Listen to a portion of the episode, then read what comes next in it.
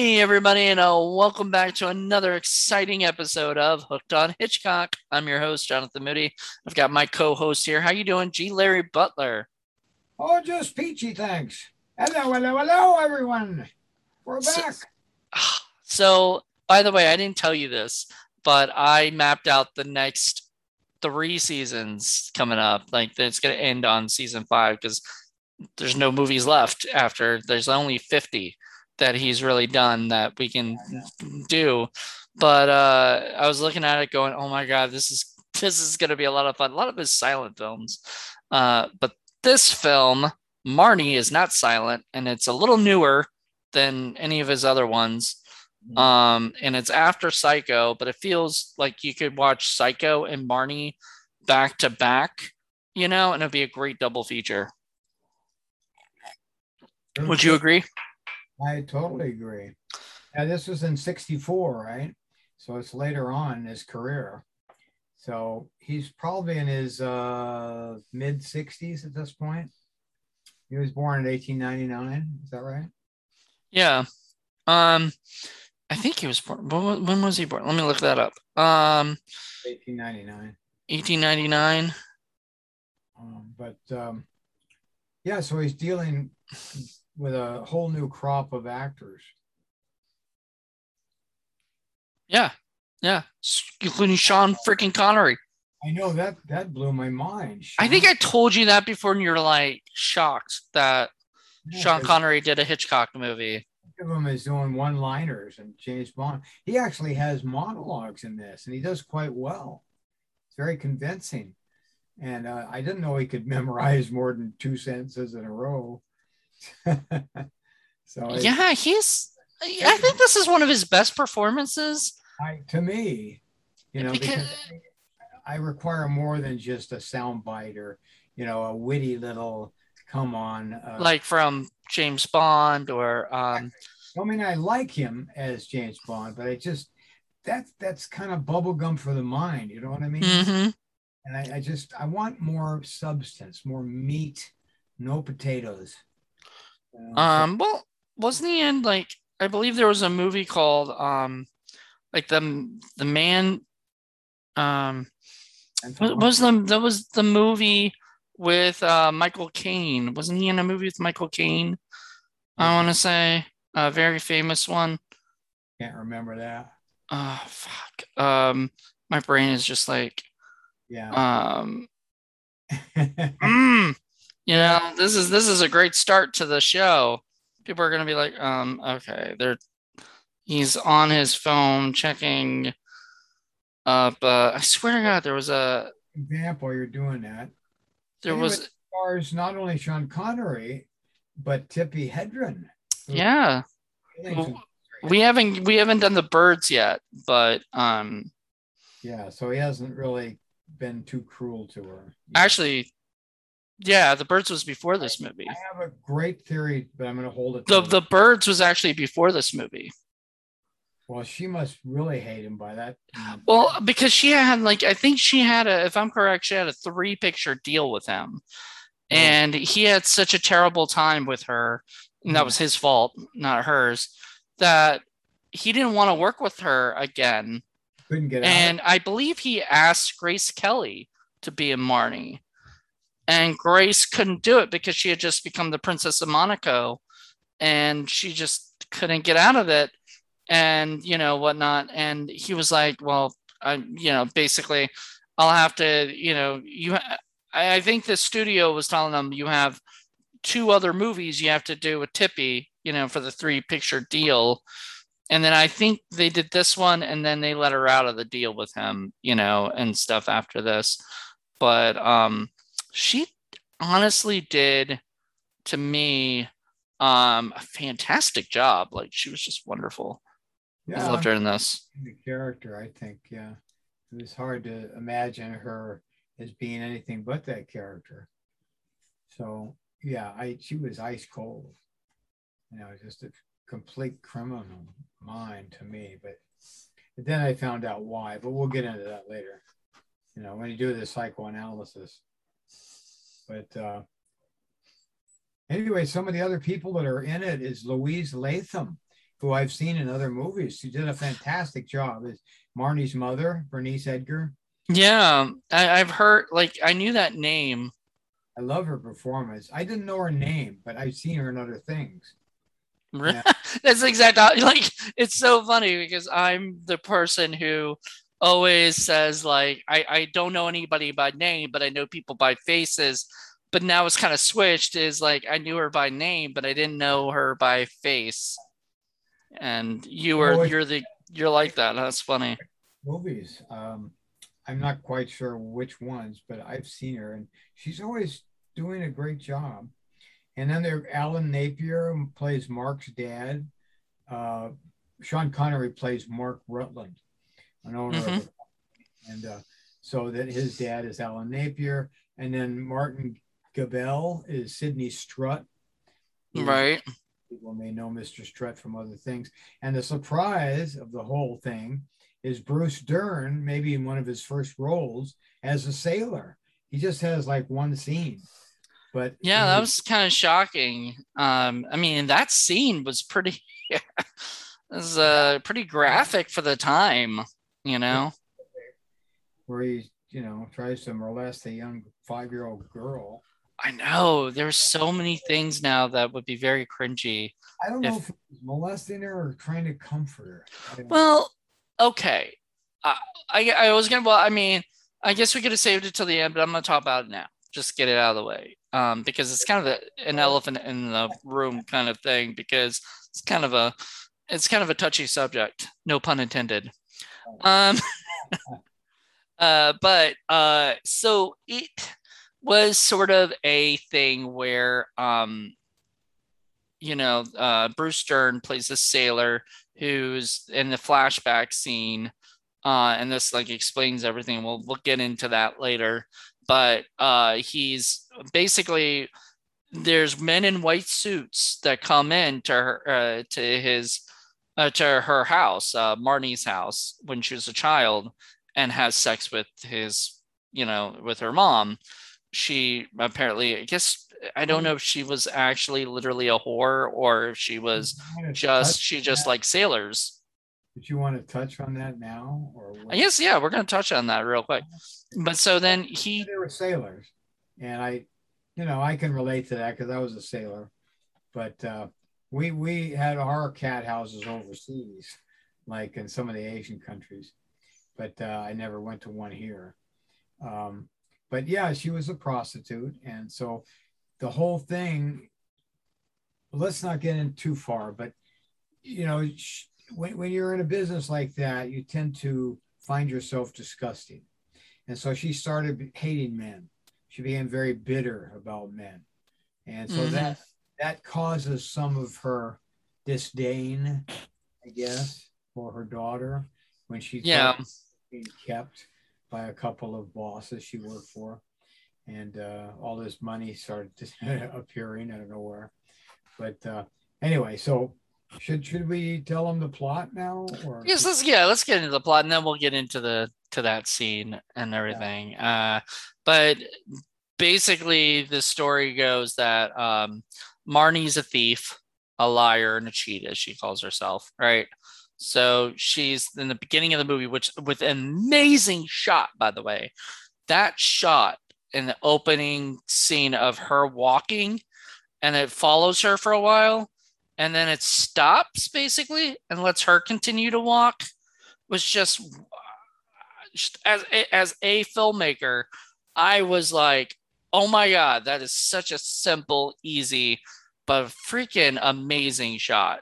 I love that. I absolutely love that shot. I don't know what you thought as an actor, or whatever, if you got a kick out of it, but. Since I didn't see it twice, I missed that because Yeah, so the beginning of the movie, like it's on her, I guess, suitcase or whatever, briefcase, whatever that she had that had all the money on it, and it had it like that. So she was walking and it was following her for a little bit. So the camera kept going in, like following, like they're walking with her, and then it stops and then she continues to walk while it's going away. And I don't know what that was necessarily supposed to signify, but it was just amazing. I was just like, okay, that's a simple shot. Like anybody can literally do that, but the master did it, you know, like I think he is literally my favorite filmmaker, and I don't necessarily transcribe to his methods, you know, as a filmmaker. He has a thing about hands too. He got close on her hand, and in the hand was the key, right, to a safety deposit box. And so that's where she was going, to deposit, I think, or take something out, money probably, right? Didn't she open a box and put something in or take something out? Yeah. So she steals money, and then she puts it in a package and then puts it in a box and kind of hides it from everybody. Mm-hmm. That's about it, because she's collected a lot of money over the last 5 years, because she's robbed 4 other places. Yeah. And all over the place too. She steals $10,000 each time. Now, I think it's a federal crime if you take over $10,000. Something. I think that's federal crime. Okay. Like that. It's kind of a big deal if you try to take 10,000 out of the country, or even transfer it. I'm always having to show 2 ideas and go through this rigmarole, because I have savings and then I transfer to my checking.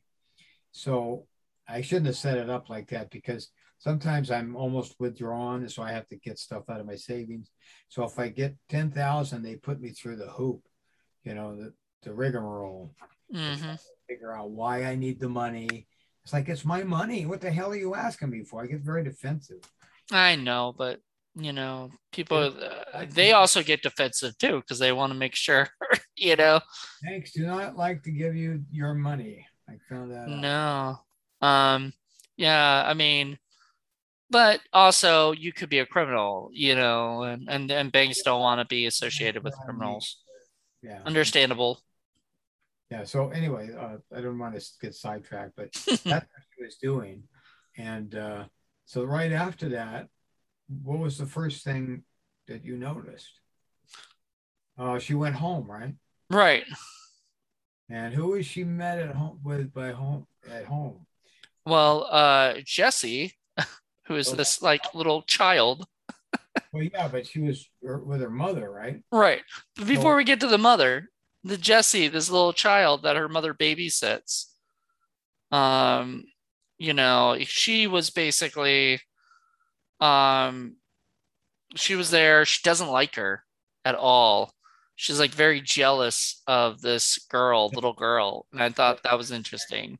Like the dynamic, because remember, what's the first thing she says? Do you remember the first thing Marnie says to her when she sees her? She's like, "Oh, it's you." Well, that's right. Yeah. Yeah, that's pretty. Oh my God. Seriously? She's like a 12-year-old chick or something, you know, like, or mm-hmm. even younger, 10, 8, you know, whatever. Like, why are you being so mean and hostile to this chick? Well, there's a lot of people like that just don't like kids at all. And, well, she's frigid, so, you know, but I don't think she doesn't like kids. I don't know. But all the kids don't like her. Found out why later in the movie, but yes, we find out why she's frigid. You know, it's intriguing. He's like, wow, what a witch. And you know, but why the hell does she hate kids? But anyway, she obviously does, especially that one. Well, she doesn't like that one because that one's, you know, replacing her as a daughter in a way, like, yeah, because she's not there. She's out working and stealing money to give her mom really great things and to treat her mom well. And then all of a sudden there's this child that's like there when she's not there, that's taking up all her time, her mom's time. I went through a period of my life where my mother took care of 15 foster kids, and I was replaced, and I started hating kids, and I never had kids in my life until I was 56. Yeah. And that changed my whole attitude. Once you have one. Again, an amazing daughter who we love and love having her on the show, or love having her help you set this stuff up, you know, because she's really great at that. It was just, you know, like W. C. Fields, you know, said, whoever doesn't like kids and dogs can't be all bad. Well, wasn't he the one who also said, get out of here, kid, you're bothering me. Yeah. Get out of here, kid. Don't pause on me. Yeah. Yeah. So I don't know if that was put on or not, but I think in real life, because I read his story, life story, he really didn't like kids. But yeah, so anyway, I could relate to her in that respect. It took me a long time to get over that feeling that I was replaced and jealousy and rage. Well, and that's an interesting thing that kind of goes into this movie, because a lot of that stuff is stuff that you might be able to like fix these days with like therapy, you know, or whatever. Yeah. Where in back in that time period, therapy was a thing, but people did not like doing, you know, did not like going to therapists, did not like being psychoanalyzed. Well, Freud was active, but you know, it was only for rich people. She had a great line, though. I've never heard this line before, but I laughed my ass off, which was, so you Freud me, Jane? That cracked me up. You don't remember that? Like, he was psychoanalyzing her at one point, Sean Connery, and she said, oh, so you Freud me, Jane? Oh. And I was like, that is freaking funny. Like, you know, that was good. I'm watching these movies twice again. Yeah, you know, you don't remember it the first time, especially if you hadn't seen it in a while. Did you watch it? Well, how did you watch it? You have a steel trap mind, so you catch things on the first bounce. Well, I do. If I were watching this like 10 days later, I might forget, you know, those little things until somebody like reminds me of something. Right. But like in the beginning, I remember that. You know. I saw this like 2 weeks ago, but yeah. See, if I saw it 2 weeks ago, it might not be so fresh. But since I watched it today, it's a little fresh in my mind. But you still miss stuff, you know. Because I was so busy taking notes, I probably missed something else. And, you know, yeah, that's why I rewind. You know, when I start like thinking, "Oh man, I'm gonna miss something," I rewind. I like to watch it just once without taking notes, just to absorb it. You know, and the second time take notes, but I didn't do that this time. So anyway, but where were we? She has a narcissistic mother. What we think of is narcissism. It's all about her. She even says something about, oh, I hate what you've done with your hair. I mean, why the blonde thing? And then her mother has blonde hair. I'm thinking, what the hell? You know, pot calls the kettle black. Oh, when she got mad that she had made her hair too blonde?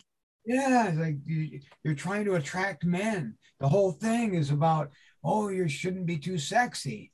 And later, she's never had sex in her life. She's never had a boyfriend. She's in her 20s. And like, that's unheard of. Mm-hmm. But so until she meets the Mr. Rutland, and then he couldn't score with her either. But she has a trouble with thunderstorms, right?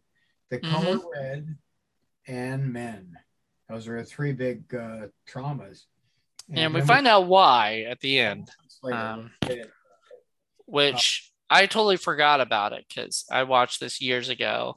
I totally forgot why, you know, but I'm happy. I'm happy I watched this like, because it reminded me of my like when rewatching it, it was almost like watching it fresh and new, you know, because I hadn't seen it in so long. And I saw. Where did you see it, by the way? Where did you watch this movie? On a freebie. I didn't even write it down. I just look up free movies. Okay. It was on Peacock. So if anybody wants to see the film, it's on Peacock, which is the NBC streaming platform or whatever. And so they've got, actually it's funny because Peacock and HBO Max both have Hitchcock movies, you know. HBO Max has more of the popular ones, and Peacock has some of the lesser ones, but ones we still love, like Trouble with Harry and this and stuff like that. I mean, just Google it, you know, you can find it almost anywhere, but usually you have to pay for it. Right. The free ones are few and hard between, but anyway, I did it. But sometimes I regret it because there's no subtitles. You can't read it, and sometimes you can't hear well. I can't, and then especially if it's British, because it's kind of garbled and it's like, what? Yeah, because their language. Oh, yeah. I mean, because it's so British, like the movie. So like, yeah, I did have to have subtitles on to understand everything everybody was saying, you know, especially Mr. Connery, because he's got such a specific voice. He's not British. He's Scottish. That's an even harder understanding. Yeah, it's a pretty hard accent. Very difficult. Okay, so anyway, she always wonders why her mother despises her, and they have a big argument about why don't you love me? I've tried everything. She steals for her mother. That's part of the reason she steals. And also because I think usually as a psychoanalyst, and when I was younger in college, I would say that that's a compensation for being unloved, is to be a liar and a thief. So it makes you feel better. Mm-hmm. It's a bad habit for compensation. But anyway, whatever the reason, she's all of that. In fact, she might even be a pathological liar and a compulsive thief, which is even worse. There's no cure for that, really. Kleptomania. But that's what Sean Connery, the guy that's playing Mark Rutland, asks her, is it really necessary that you do these things, or are you just doing it for the hell of it? Because you are a pathological liar, you are a compulsive thief. So he's intrigued by her. And I didn't buy for one moment that he's in love with her. That didn't sell to me. So okay, so the we forgot to mention before that she stole the money from this one. I guess it wasn't a bank or anything, was it? No, it was a guy named Strutt. Yeah, but what did he do? What was his job? He was like a go-between the companies. He loaned him money or something. Okay, because then, of course, she went next to their client, which was Rutland. So she went from that, which she picked the wrong place to go, because that guy already knew what she looked like, you know, and everything pretty much. Even though she changed her hair, you know, she has a very familiar face, you know. She should have known. Yeah. She saw him. I bet she says, she actually responded to that she didn't know everybody. She saw his face, but she didn't connect it with the name, you know, Rutland Incorporated or whatever. Right. That's what she said anyway. But yeah, doesn't lie so much. You know, I'm getting ahead of myself, but she does lie a lot. Even when you think that she's not lying, she is. So it's just for the hell of it. But well, tell us what happened next. She got the job at Rutland. Oh no, don't start there. Before that, she goes in for the audition. Oh right? Yes. So she interviews for the job, and so Rutland is there, and he's there, I guess, like looking over all the people that are interviewing. And there's this like nice, sweet old lady that comes in first, and she gets, you know, right, she interviews and then she leaves, and Rutland's talking to the guy, and I remember hearing him say something to the effect of like, that's the kind of person that we want to have at this, you know, right? So then they're like, okay, you're next. And I kind of was like, so already this guy doesn't really want her, right? This other hire doesn't really want her, but she gets called in. She comes in there, she sits down. Rutland already, you can tell he already sort of has a theory that this might be the chick that stole from the other guy, you know, because he was there when the thing got stolen and everything.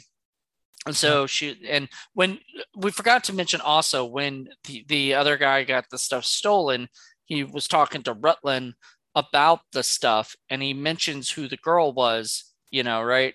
And he says, you know, oh, the brunette with the nice legs, you know, right? Do you remember that line? Like the brunette with the nice legs. Yeah. And then, so when he sees her, he kind of looks down at her legs, and he kind of like looks at her, and he knows sort of like this might be The Girl, and then she interviews, and she has no experience doing this stuff. And that's like the big strike against her, is like, she hasn't been doing this. There's other people who are way more qualified. And Rutland wants her to come on board.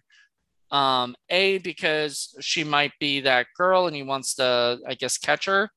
And because she's hot, you know, like he's interested in her already, you know. So you'd rather have a cute girl working there that doesn't know anything rather than an older lady that has no interest in working there, that, you know, I mean, I hate to say that sounds sexist, but like, I mean, it's the business, you know, like people would rather have somebody who looks better working for them. It sucks, but it's the way a lot of people think, you know.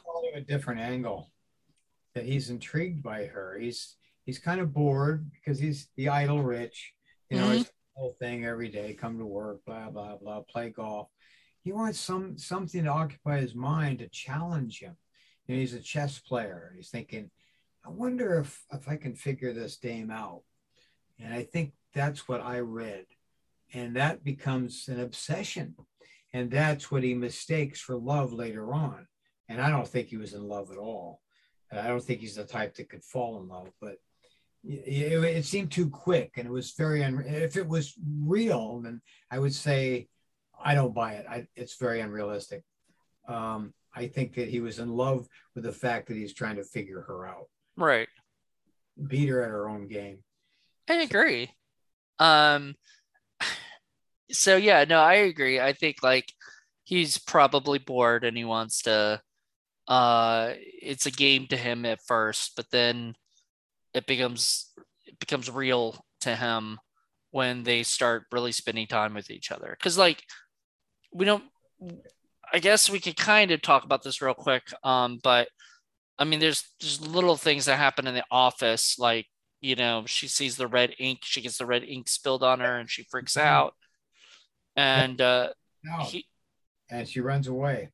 Yeah, she runs to get it washed, and she acts so strange because it's almost, okay, so this is when I started to go, okay, this is a little weird, because she gets the red ink on her, right?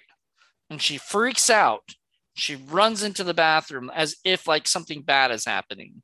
And that's why the people stop and they go and check on her and everything. And she's like, I don't know, why is everybody's getting so upset? You know, I just spilled some stuff on me. But I almost feel like some of the stuff she does sometimes when she does it is almost like a blackout. Like she doesn't realize, like, you know. Well, it's a startle response. She has PTSD. It's a trigger, the color red, and she just freaks out. Yeah.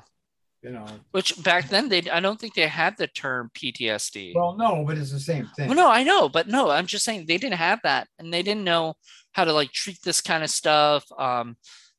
But I love this movie because of the fact that it shows stuff back then that no other movie was showing. This kind of, you know, like this was a movie that Hitchcock. Like it's just like Psycho, you know, nobody would dare go into like the Psycho's mind, you know, and try to do that. People just weren't doing stuff like that. Yeah. Now people are making this movie, and like they do Marnie, and it just felt so original, but it's also topical for today, you know, like I feel like this could be sort of a thing that could be talked about today, you know. Yeah. Nothing. Anyway, so she, all those things happen, and then she's asked if she can stay, and actually like one night, you know, for overtime, right? Remember that? She was asked if she could do overtime. Yeah. So she stays, you know, on Saturday. She comes in on Saturday and works with Rutland specifically. And when she does that, she's at what is it? She's like, you know, typing for him and everything, but there's a storm happening, and she starts freaking out on the storm, and then she keeps seeing That storm scene was amazing, by the way. Just, I don't even know how they did it with like practical stuff, you know, practical effects, but that was just really freaking cool where the lightning was happening and it looked red. Everything looked red. And she was like, the colors. And he's looking and it looks normal to him. What did you think about that? I think you're right. I think it was a combination of red and the thunderstorm as she merged the two in her mind. I don't know if it actually, really happened that way, but she also was that right after that, didn't she steal the key from the purse or the money from the purse of the secretary?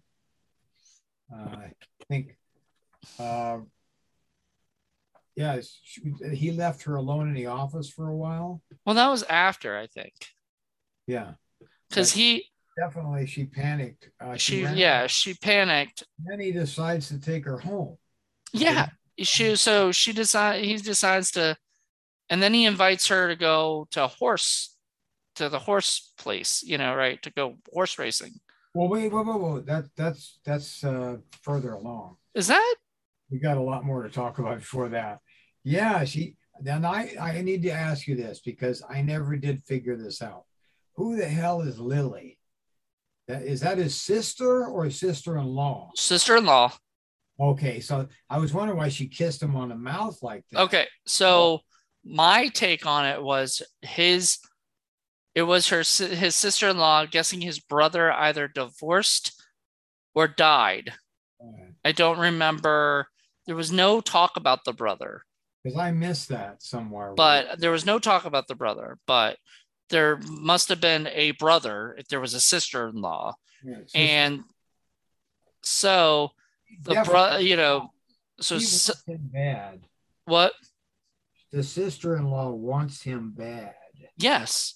And she's wants a free lunch. She wants, remember she comes in the beginning and says, I'm going to get a free lunch and money drawn, I'm going to get a free lunch out of him, money drawn from you, there or whatever.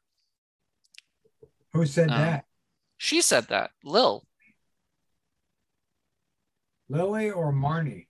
Lil. And her name was Lil, not Lily. Interestingly enough. The thing, it was Lily, but yeah, they called her Lil. Yeah, they called her Lil. So the whole time she just was Lil, which I thought was funny because it was like Lil and then her last name. So it's almost like if you think of rappers these days, there's like little Snoop or whatever, there's like these rapper names, a little something and Lil Bow Wow, Right. Got it. And then, okay, so while they're there, he goes upstairs. She catches him going through her luggage. Remember that? She walks in and he doesn't even bat an eye. Turns around and keeps doing it. And then he tells her that he's fighting a powerful impulse to beat the hell out of her. And she tells more lies. Now, in real life, when they did a Playboy interview with him, he admitted that he beat women that deserved it.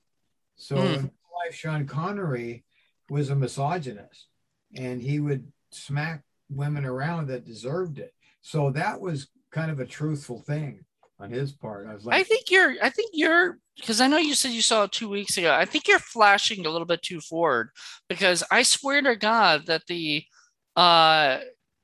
whole so first off, he says he's going to take her home and then so he's going to take her home. Then later he asks her to go to the horse track with him. Oh, horse track. Yeah.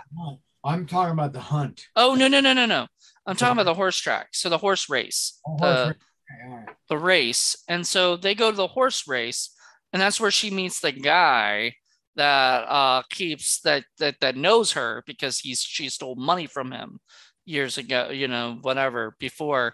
And he's, keeps bothering her. And even though Sean Connery, I think at that time knew like that she did steal from, she at least stole from that one person. So this girl probably did know that guy. The whole time he was like telling him, hey, old boy, back off. Remember we talked about how old boy is used in almost all the English, Hitchcock movies, right? So she, that guy kind of bothers her when Sean Connery comes back. They, and then he had noticed the red. Red had bothered her before, and stuff. The color red. So when they go to see the other horse, there's a horse that she likes, Telepathy, which I think is an amazing name for a horse, by the way. If I had a dog or a cat, I might name him Telepathy. Call him Tella, hey, come here, Tella, So she has the horse. The horse has what is it? The stuff on there, like a saddle and some kind of like thing over him that has like red all over, And so she can't look at it and stuff, and she's freaking out. And he already knows like something's going on with that. But then he takes her, says he's going to take her home and meet his dad. Which I'm like, that's a little forward, like for a first time hanging out. I mean, they do a lot of things that are forward in this movie. I mean, I kind of pulled away at that point. I was like, no, I don't think this is real. You think that this is like all fantasy? Well, I mean, it just was a little too sudden. Maybe that's the way Hitchcock works, You meet a girl, you want to get married? Almost a lot of his movies, like 2 days later. We've noticed that, right? Like, almost, I mean, you haven't seen Rebecca yet. They do that in Rebecca. It does it in Suspicion. It does it in almost everything. They just meet each other and it's all of a sudden like, let's get married. And I get it that it takes a long, you can't show passages of time and passages, what I mean? Like it gets boring then, right? Mm-hmm. So the quicker it is, the quicker the marriage. But these days people get married. Like two of my best friends got married 6 months after being together, I mean, it happens. That's more normal. I guess it's not 6 days. 3 days, 2 or 3 days later. That's a little. And it's like, how does he know? Like she's, like, she and why does he even want her? Like she steals, she's frigid. I mean, it's almost like she's a project to him. Yes, that's exactly what I thought. Yeah, it's a project. And even the whole time she's like, can you just let me get out of here? And he kind of blackmails her into being with him. It's like, what the hell?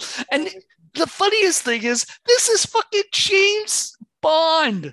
This is Sean Connery. This is like one of the best looking, probably was on People magazine as the best looking guy. He always gets the woman, right? He's the grand seducer. But he can't seduce her because she can't.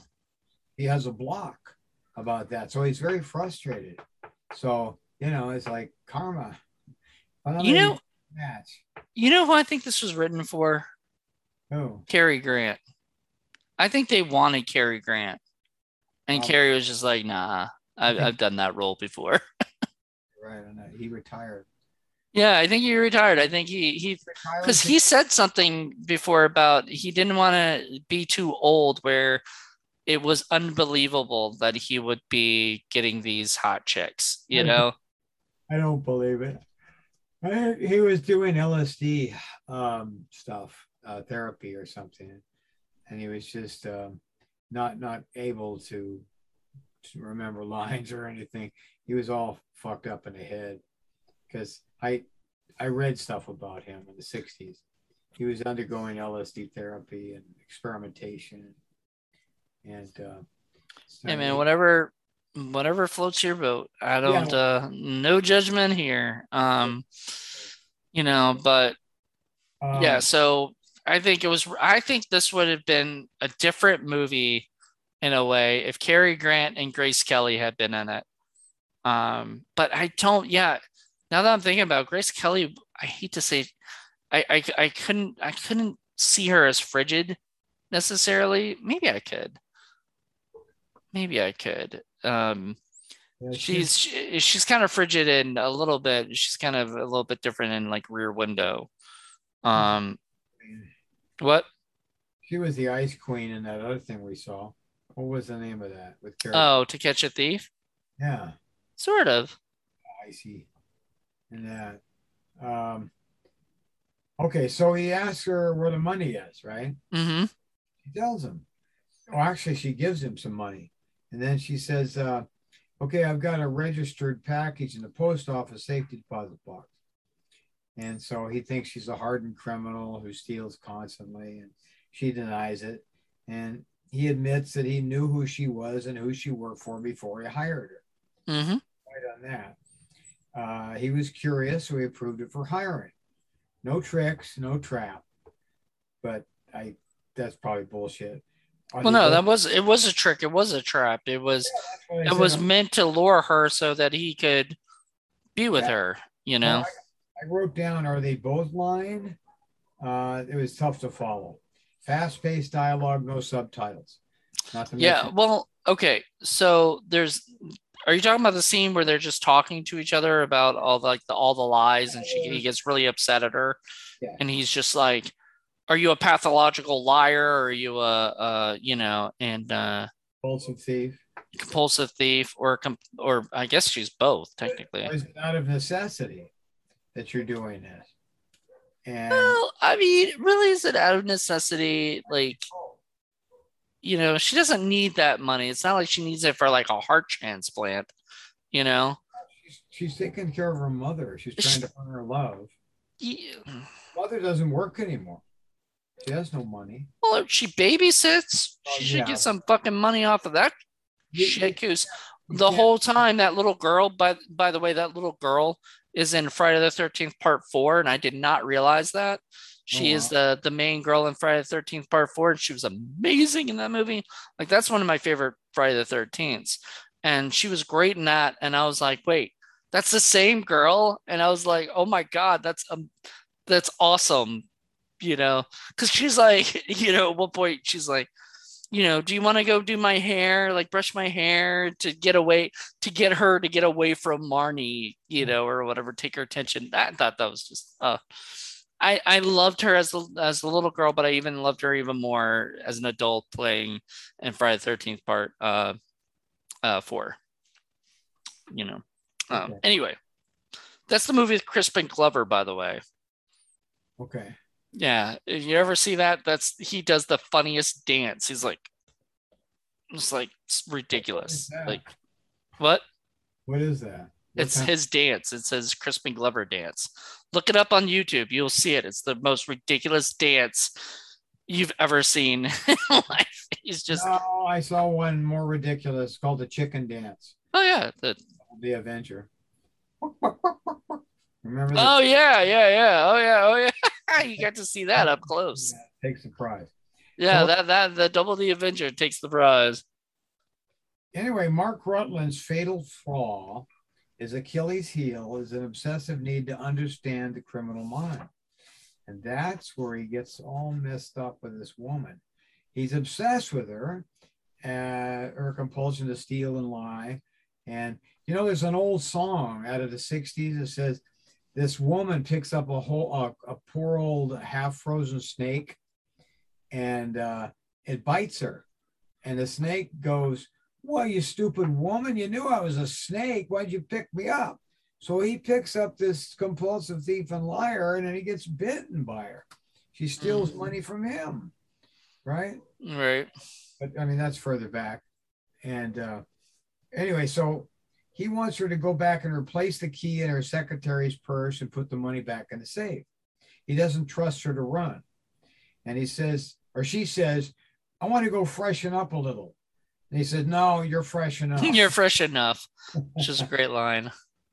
And then he says he wants to marry her and holds her theft over her head, blackmailing her to satisfy his obsessive lust. So I think she turns him on. He's got this kinky thing that if he can figure her out and have sex with her, I mean, that would be the cherry on the cake. So he's into that kind of stuff. So he's a little kinky. I don't think he really loves it. But and then she said, he said, you can even use the fake name Taylor on the marriage license. And I didn't know this. Since she's changing the maiden name to the husband's, and I wrote down, is this true? Can you really do that? Or use a false name on your marriage license since you're going to change it to your husband's anyway? Oh, did you look it up? Did you find out if that's actually? He said you can sign many Q miles if you want to. It doesn't matter. But did you look it up to see if that actually was true or if that's just in the movie? I was going to, and I didn't. Okay. And then he says he loves her, and she replies, if you love me, let me go, right? I've heard that before. You don't know me. And yeah, see, if you love somebody, you don't let them go. That's typically real, you know, thing. Because why would you, how would that show you love them if you let them go, you know? Well, it's in his self-interest to keep her. It's like a prize. She lied to him consistently, only some of what she knows are lies. And she says, you don't love me. I'm just something you caught, like a bug, an animal you trapped. And he says, that's right, you are. Someone has to take possession of you, me or the police. So it's like, well, I kind of like that part. So anyway, and he says, don't abscond with the Rutland silverware until it's legally yours. That was a good line. Mm-hmm. In other words, don't steal all the stuff until you're married to me. Yeah, and then you can have it. Then half is yours anyway. That's what happened, because later on, she tries to steal from him, right? And she can't do it. Because it's hers. Well, so no. I thought it wasn't because he put the red in the yeah, I thought it was because he put red in the safe. Red stuff in the safe, and that's why she's like freaking out, like she's trying to touch it. All right, well, okay. That's what I got from it. I mean, if you think it was just because she felt like, you know, well, she couldn't do it, but why would you steal from yourself? He said, it's yours, take it all. And she can't do it. And then I didn't think about the red. I maybe wasn't looking at that, but that could be too. So it got really interesting. And then Lily kisses him on the mouth for a long time before they go on their honeymoon. Mm-hmm. And that ain't his sister. It's got to be somebody else. So, yeah, she was sister-in-law. And she, I believe, was like wanting to stay in the family, you know, because remember, she was still there, you know, and everything. So she wanted to stay in the family. And so she, you know, there's a great scene that we forgot to mention where you meet that Lil meets Marnie, and she's got what is it? Like they're making, she's pouring tea, you know, and she says, oh, my, you know, I've strained my wrist. I can't pour tea for anybody and stuff. So yeah, later, she says, he says some quote to her. I forgot exactly what it was. It was a great quote. And then she gets mad at it because he's telling her basically, you can do it. You know, you can give dad some, you know, give dad some more tea, pour dad some more tea. And she said he misquoted it, and I laughed so hard because I actually did look up that quote, and he did misquote it, you know, so it was funny. She, you know, the other woman, she didn't like her. She doesn't like her. She doesn't you know, she spies on her before I think this is after they get back from the honeymoon, but they don't go that far yet. Let's go on the honeymoon because something happened. Yes. Now, he paid $42,000 just for the ring. You know how much that was worth back then? It was probably a couple $100,000 for that ring because inflation, right? This was back in the 60s. That's 60 years ago. So it's probably worth 5 times as much. And then $70,000 just for the wedding and the honeymoon. So altogether, $350,000. $350,000, damn. Oh. Back then, too, at that time, it's a lot of money. Even as Lil says, he's deranged. He's absolutely mad. And then they go on a honeymoon voyage. Marnie flees, and then he frantically searches for her and finds her floating face down in a sheet. Now, I didn't like that scene, because the one thing I was thinking of is, like, did she literally just go in? Because there's no way she could be flat, face flat down in the thing and survive for that long unless she literally was just in it for maybe less than a minute, you know? Oh, she was floating around, but as soon as she heard footsteps, she turned her head into the water.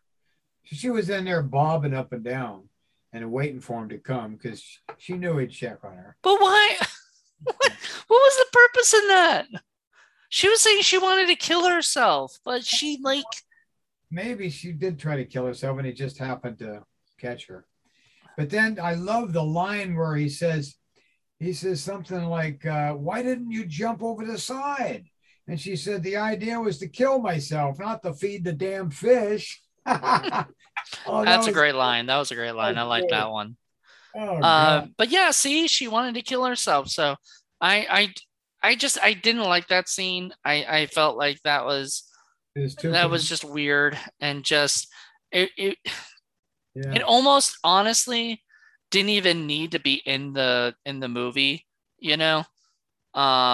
So like if they hadn't done that, I mean, I guess it did because they cut it short and came home, but I mean, they could have done almost anything to do that. I mean, I just felt like if they were going to do that, it would have, okay. So if I were to do that scene, and I'm sorry, Hitchcock, but if I were to do that scene, I would have had her where she was going to do something else. Then she tripped and fell and landed into the water, and he had to, you know, he went and helped her out or whatever, you know, at that time. Like maybe she saw him coming and she like panicked and then fell, you know, and like this is how she like landed, and he had to like do mouth to mouth to her or whatever, but she wasn't, you know what I mean? Like that I would have bought, but her like being already down in the thing, looking like she was dead, and it didn't make any sense to me. Like that's why I didn't like this movie maybe as much as you, because it was contrived, and the whole thing was an artifice. It just seemed artificial. Right. I mean, I don't know. I think I think sometimes I can look like over that stuff, you know, like because it doesn't happen the whole time. You know, every single scene's not like that. But I get what you're saying. You know, I just, and also I like fantasy, so maybe that's another thing. Like, you know, it's not. I don't really view this as this is a real kind of. You know, this isn't a docu-series. It could be, I guess, if he was that much of a fool. And he even says, you know, I'm a fool. Or no, she says, you're a fool. And he says, they don't put you in jail for being a fool. And they live a facade marriage, no sex at all. She just won't have it. And she's phobic about it. She's never had a boyfriend, never had sex, never been touched. That's because of what happened in her past. Mm-hmm. So Lily overhears their conversation. Was that before they went or after they come back? Lil is determined to save him, even though he's an infatuated fool. And he buys a horse. I guess that's after they come back. Mm-hmm. He's trying to buy her love. He gives her a horse. She goes nuts. She loves the horse. She can really ride, right? Mm-hmm. But But before then, I think before that, they are arguing, which I thought that was stupid of them to argue about that stuff in public. You know, even though they're not in public, you know, they're out on a public street kind of talking about how she should be in jail, like loud enough where the freaking Lil can overhear this stuff. By the way, I heard that the girl who plays Lil, Hitchcock actually came over her and like adjusted her face exactly the way he wanted her to look while she was staring outside. I think that's a little obsessive to have to do that to an actor. Would you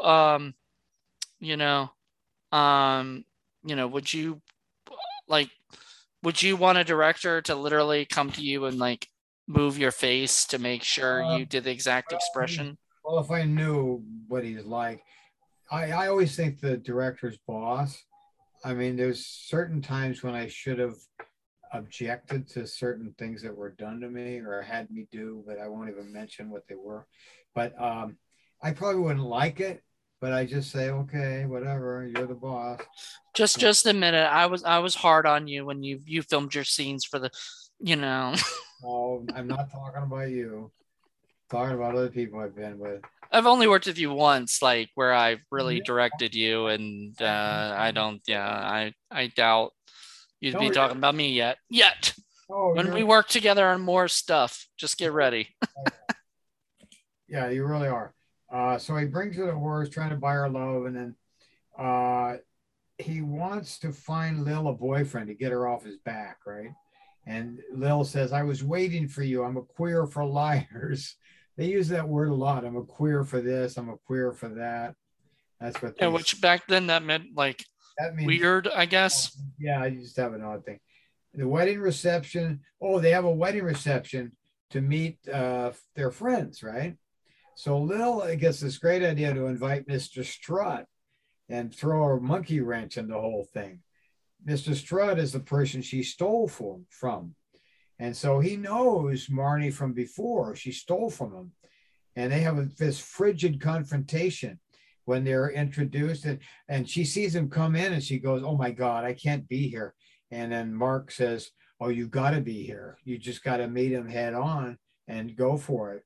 And so Strutt says, I believe we've met before. You know, kind of an icy tone. Mm-hmm. You know, she pulled 5 jobs total over 5 years for $50,000.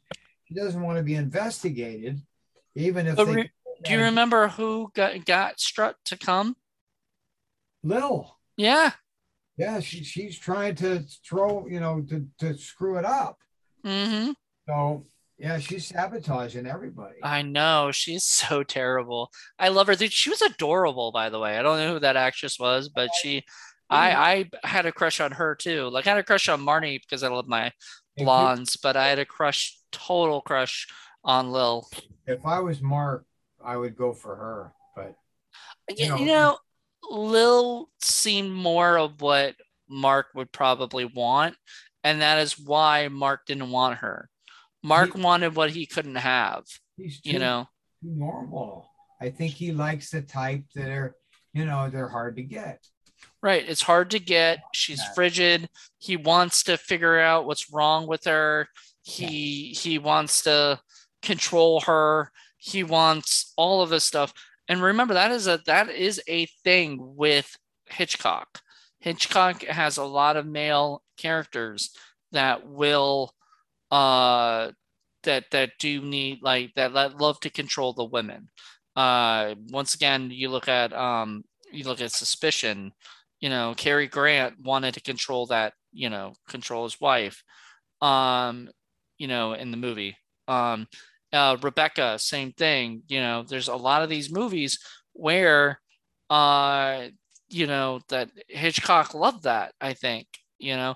Maybe, you know what I think, honestly, and I know these are written by other people, but I'm sure he has a say in a lot of it. I think he liked that thing because he couldn't control women, you know, himself. So it's almost a fantasy for him. I was going to say that, yeah. At the very end, I was going to advance my theory about why he chose this particular movie. And, but anyway, Lil is trying to throw him off. Oh no, she's too easy. That's why he doesn't go for her. You know, certain guys, they want hard to get women because it's more of a challenge. They could have any woman in the world. You know, I had a friend who was really handsome and charming. He could get anybody. But you know who he went with for? The women that didn't want anybody. He was just like him. So I could see that. It's a game to them. You know? Mm-hmm. No, it's absolutely 100% a game.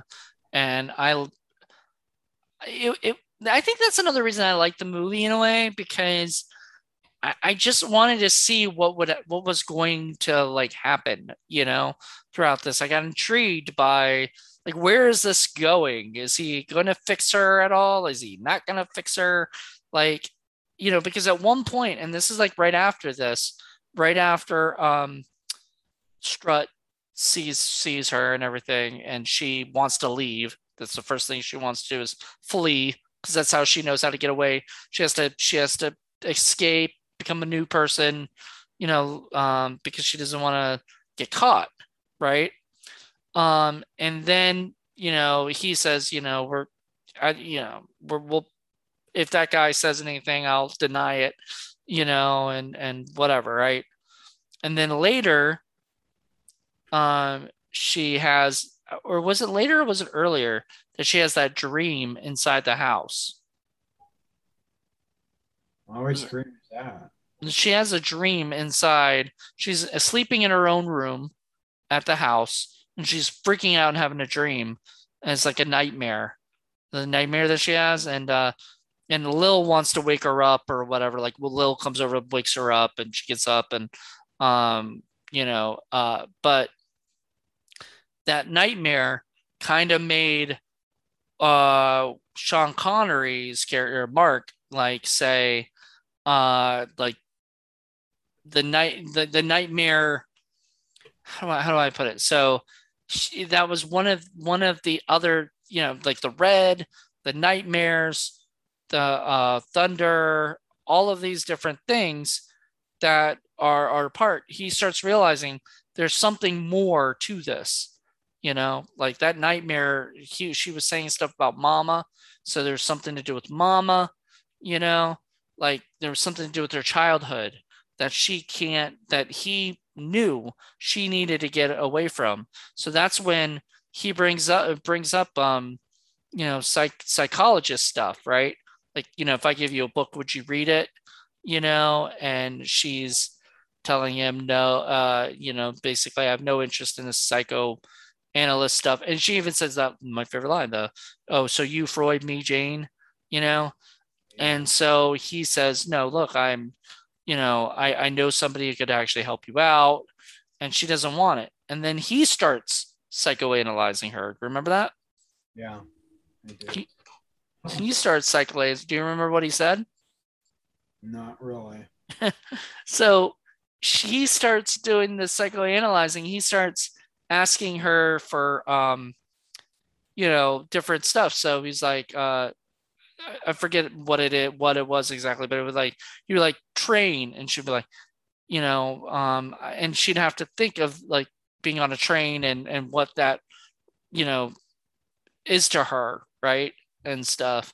And then he says red, and that's when she freaks out, like she can't think of the you know what red means to her, because, you know, it's too much. You don't remember that at all? No. Sorry.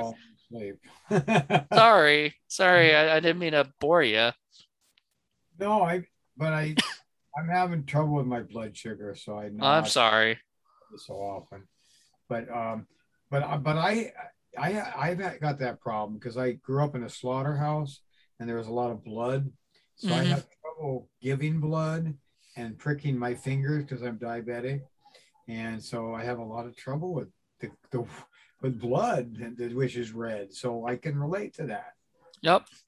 And then hypodermic needles, you know, anything to do with a needle, because I used to go to a Sunday school class and they'd show junkies shooting up, and then somehow I crossed the two together, the red blood and the needles, and they become one trauma, one phobia. Mm-hmm.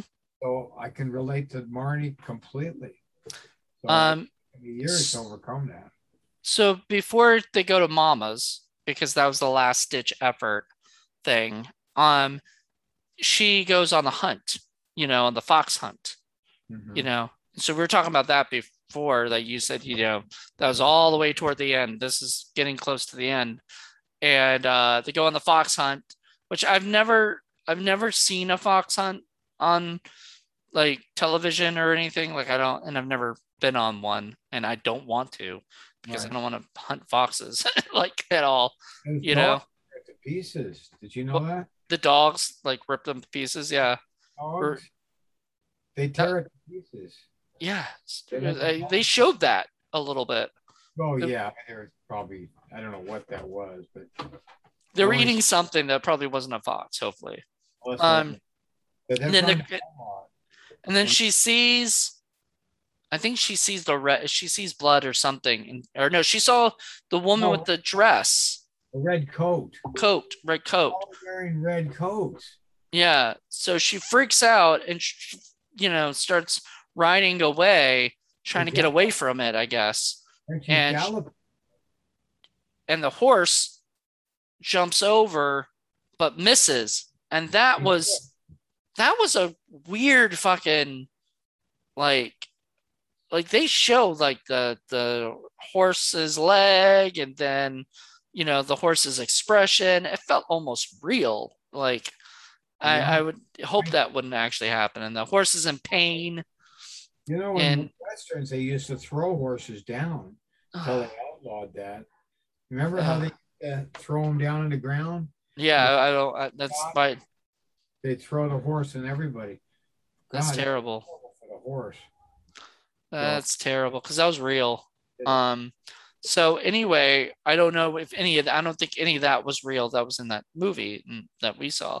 But the horse is in pain, so she goes to get a gun by the lady whose house that this happened at, that she doesn't even know. She doesn't know this lady. She's like, "Give me a gun. I need to shoot my horse." And Lil had followed her, and right. And she didn't. I almost honestly, I don't know why this scene is in the movie. Do you think it was needed? To show her desperation? I don't know. She thinks more about horses than people. I don't know. I don't know, but I don't think it was needed. I do not like any kind of violence toward any animal. I do not like seeing a horse get shot, even though it's obviously she wants to get him out of pain, and the vet wouldn't be able to do anything. Maybe he's trying to show the consequences of trauma, of phobia. I don't know, but I think if they had not added that, if they did not have that scene in there, it wouldn't have affected the movie one iota, in my opinion. And so anyway, he later decides to take her to Mama's to get this whole thing sorted out, to figure it out. So that's the climax. Before they go to Mama, she goes back to Mark's house, steals the key to the safe, but can't take the money when it's open. Yeah, because of the red. And then she goes for the gun on the desk when Mark catches her in the act. Remember that? Mm-hmm. Struggle with the gun. And then before they go to Baltimore, she said, "If you tell her anything, I'll kill you." Remember that? I remember that. She's a dangerous woman. She sounded dangerous. He was not threatened by her at all. I mean, she can kill things. Maybe also he wasn't planning to tell her about the mom about the robberies and stuff. That wasn't his plan. Was just to get her to figure out what was wrong with her, and there was something that the mother wasn't telling her that obviously needed to get told, right? Well, that's what he says. He says, "I have no intention to tell your mother. It's your mother that's going to do the talking." Exactly. He confronts the mother. During a storm, they run into the house, and he basically, she doesn't like a man being in the house. Right. He got filled with self-disgust.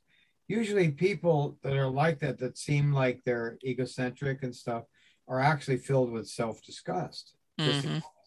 Anybody that plays like they're superior actually feels inferior. Just flip it. And that's why they're doing that. And so he tells her, "Look, you got to explain this to your daughter because she's suffering now all her life through psychosis, amnesia. She's blocked it. You've got to explain what happened during the accident." And I'm thinking, why does a mother limp like that? So what kind of accident was she involved in? And then she said, "Well, I was a prostitute and I made a living from men touching me." And one night with a sailor, who is Bruce Dern, he starts to have sex with his mother. We have a flashback scene. Yeah, you know. So they dragged the young Marnie, who was 5 years old, out of bed, put her in the next room alone during a thunderstorm. And that terrified her, so she starts screaming. The sailor comes out and starts kissing and touching her. Now, I don't know to this day if he was, you know, trying to comfort her or abuse her, or maybe both. I don't know. Mother starts beating on him, and she tries to pull him away. He turns and beats the mother. Then Marnie hits him with either a poker or a stick. Mm-hmm. How much damage can a 5-year-old do? Apparently, apparently she fucking killed him. You know, so I don't really believe that either, but just one time, come on. But so she's so traumatized, and the mother, she sees the blood, right? Yeah. That's what traumatizes her. She sees the blood, Marnie, and it like, and the, I think what made it, what sparked the whole thing, this is my theory, is that she remember the mother screams, right, when she notices that the guy's dead, and as she screams, she's seeing the blood at the same time. So when she screams, like both of them scream, right? And that like was there in her head, it's you cemented. Know, like cemented in her head is like blood is not good, you know, red is not good because it's, you know, the color of blood. All these variables are associated with this trauma. So she is so traumatized that the mother thinks it's a blessing to have that amnesia. She actually said that at one point. She said, yeah, well, she's so lucky to have men in your life. Yeah, she's so lucky to not have the memory of, like, that's what the mom says, is that she's so lucky not to have that memory of what happened, because what do we find out?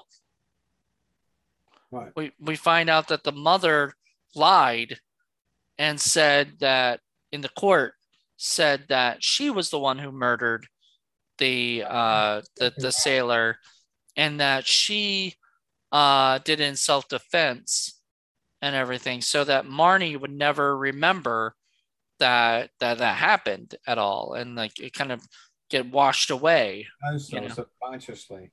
Yeah, That was my theory, that even though blocked from the conscious mind, the unconscious affects your daily attitude and your actions. So you may be repressing something right now that you don't even know of. And that affects how you treat other people, how you affect yourself.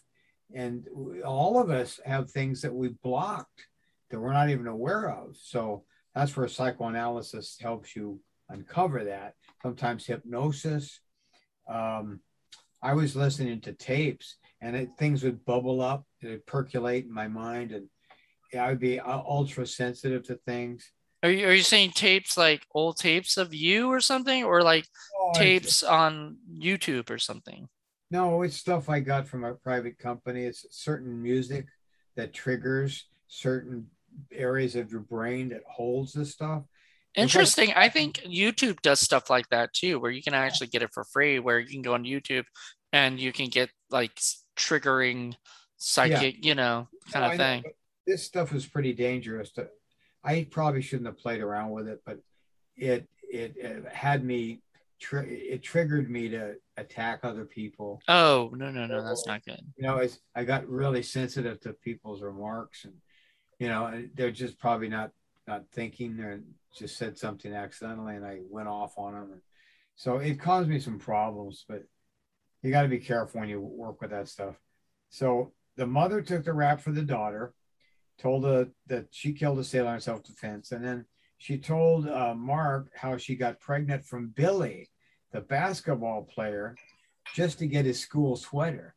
And she said, you know, I still have that damn sweater. Those scenes that like, that right there was just like such a, like, you can see why Marnie is fucked up.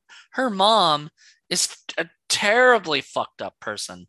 I mean, she's talking about how happy she is. She got a sweater in order to just lose her virginity, and she lost her virginity to this guy and got knocked up. And when she was going to have the kid, Billy split, and she just raised the kid by herself. And then that, I think, triggered her just having sex with random men, because she probably enjoyed the feeling.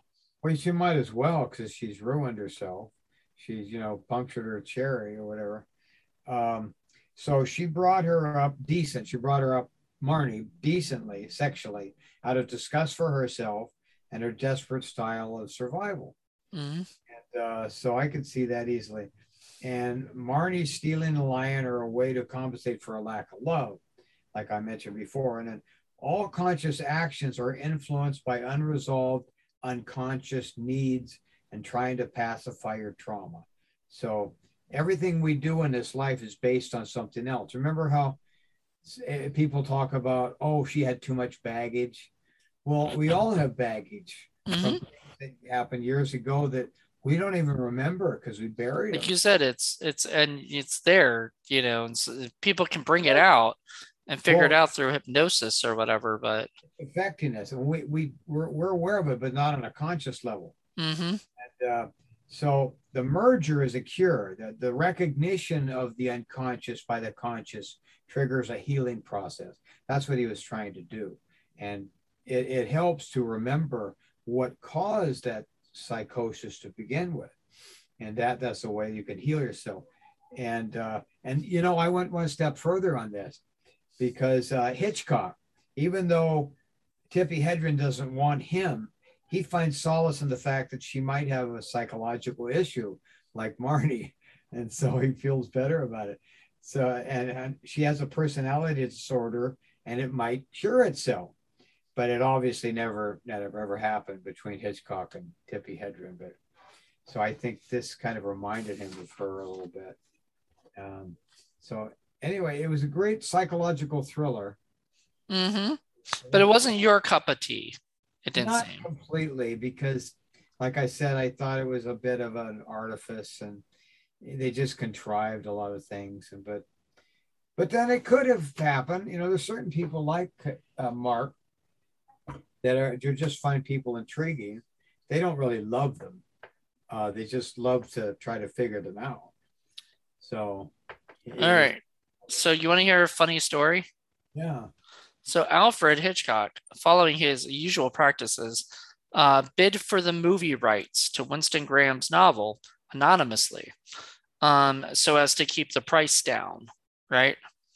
However, in this instance, the scheme backfired. The anonymity of the purchaser made Graham suspicious, although he regarded the amount of money an offer as extremely generous. He instructed his agent to ask for twice as much. So Hitchcock agreed on condition that the deal be closed immediately, right? When Graham discovered who it was who bought the rights, he said he would have just given it to him for free for the honor of having one of his stories filmed by Hitchcock. Oh, my God. But, I mean, wow. I definitely wouldn't have. Like, I hate to say it. Like, as much, like, if Steven Spielberg wants to option one of my stories, I'm still charging him fucking money because he has money. Like, I wouldn't be like, oh my God, I would do it for free because it's Steven Spielberg, you know? Of course. Nobody, who in the hell would do that? Well, he did. No, that guy says that, but I mean, that's just something nice you say. But I thought it was a funny story because you know how he just bids anonymously. Also probably because he doesn't want people, you know, saying, oh, Hitchcock's going to make this next film, you know, right? He wants to develop it and make it. That's why he does a lot of this stuff anonymously, I believe. After rehearsing just a few scenes with Sean Connery, Tippi Hedren asked Alfred Hitchcock, Marnie is supposed to be frigid. Have you seen him? You know, right? Referring to the young Connery, Hitchcock's reply was reportedly, yes, my dear, it's called acting. You know? So I love his little bit, you know, Hitchcockisms, you know, the stuff he says to people. It was Bernard Herrmann's last score for an Alfred Hitchcock movie. I absolutely adored the score, but when I was listening to it, I go, this is definitely Bernard Herrmann. Like, you could tell his music, he's got a specific style, you know, and sound. Alfred Hitchcock wanted Princess Grace to make her screen comeback in the title role, but the people of Monaco were not happy with the idea of the princess playing a frigid, compulsive thief. Let me look up. I want to see if it says that this was supposed to be Connery or if anybody else. Let's see. I know, like I said, I know Marnie, because there's a great movie, if you haven't seen it, called The Girl. Have you heard of that? No. It's Alfred Hitchcock during the making of The Birds, you know, and how he treated Tippi Hedren and all that stuff. But like, and it's very like they go into it, you know, about it and everything. It's really good. It's a really good movie. She did with him. The Birds.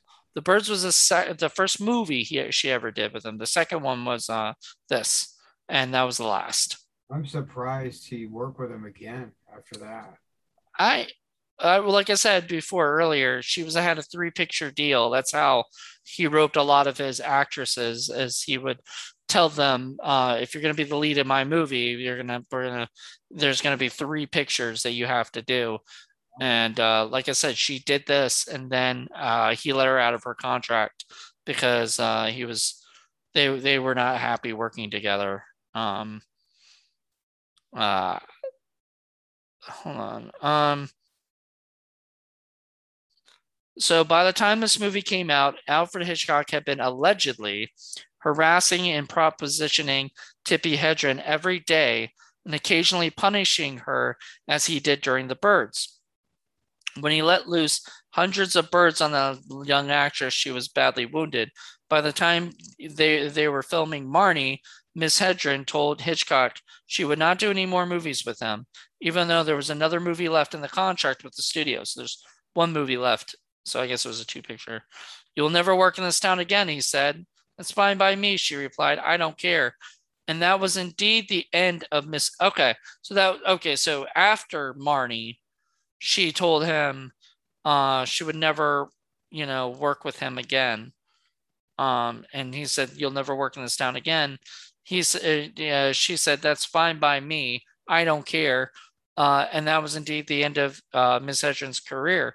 However, she said in countless interviews that she was never regretted the decision because it got her out of an abusive situation with Hitchcock. So kind of. You would have reported him. Yeah, see, nowadays it's much easier to do that. Back then, I think there was no real proof of stuff sometimes, right? Like nowadays, everybody has a cell phone that can record things. It's, there's surveillance cameras everywhere. You know what I mean? Like you're always being watched, usually by the government. So, so I don't know, but yeah, I think it's really sad, it's a sad thing, but it happened. And she left her, she did not do a 3rd picture with Hitchcock, and good for her, I think it's silly to like rope people into like more than one movie, Marvel would do that. Like they would make them, they say you have to do the movies for like a certain number of years, and stuff. And I wish they'd do that with me. I'm not even getting back with Winning Time. I don't know what happened. Oh, they never called me. I don't know what the hell's going on. They'll call you when they're ready. It'll happen. Your manager's gotta get you a deal with Marvel. There's Marvel characters you could play. There's probably too much competition. Competition mission, because they always look for the person who's right for the role, not who's like the best act, who's the most popular actor or something. They always look for who's completely the best for the role, and everything. And so I like that. Anyway, that's different. So is there anything else? Is there anything else you want to add to this? No, I don't think so. It's just time for dinner. Well, thank you so much, Larry. This has been a fun episode. I enjoyed talking about Marnie. This is the 18th episode. If you saw that earlier, I mentioned that, and I think it's amazing. On Facebook, I posted a post about it, and that we've been doing this we almost finished with the season. Yeah. So. Is there a reason why you line it up like that? Are you connecting the dots or something, or like one after the other? I just figured let's have this one.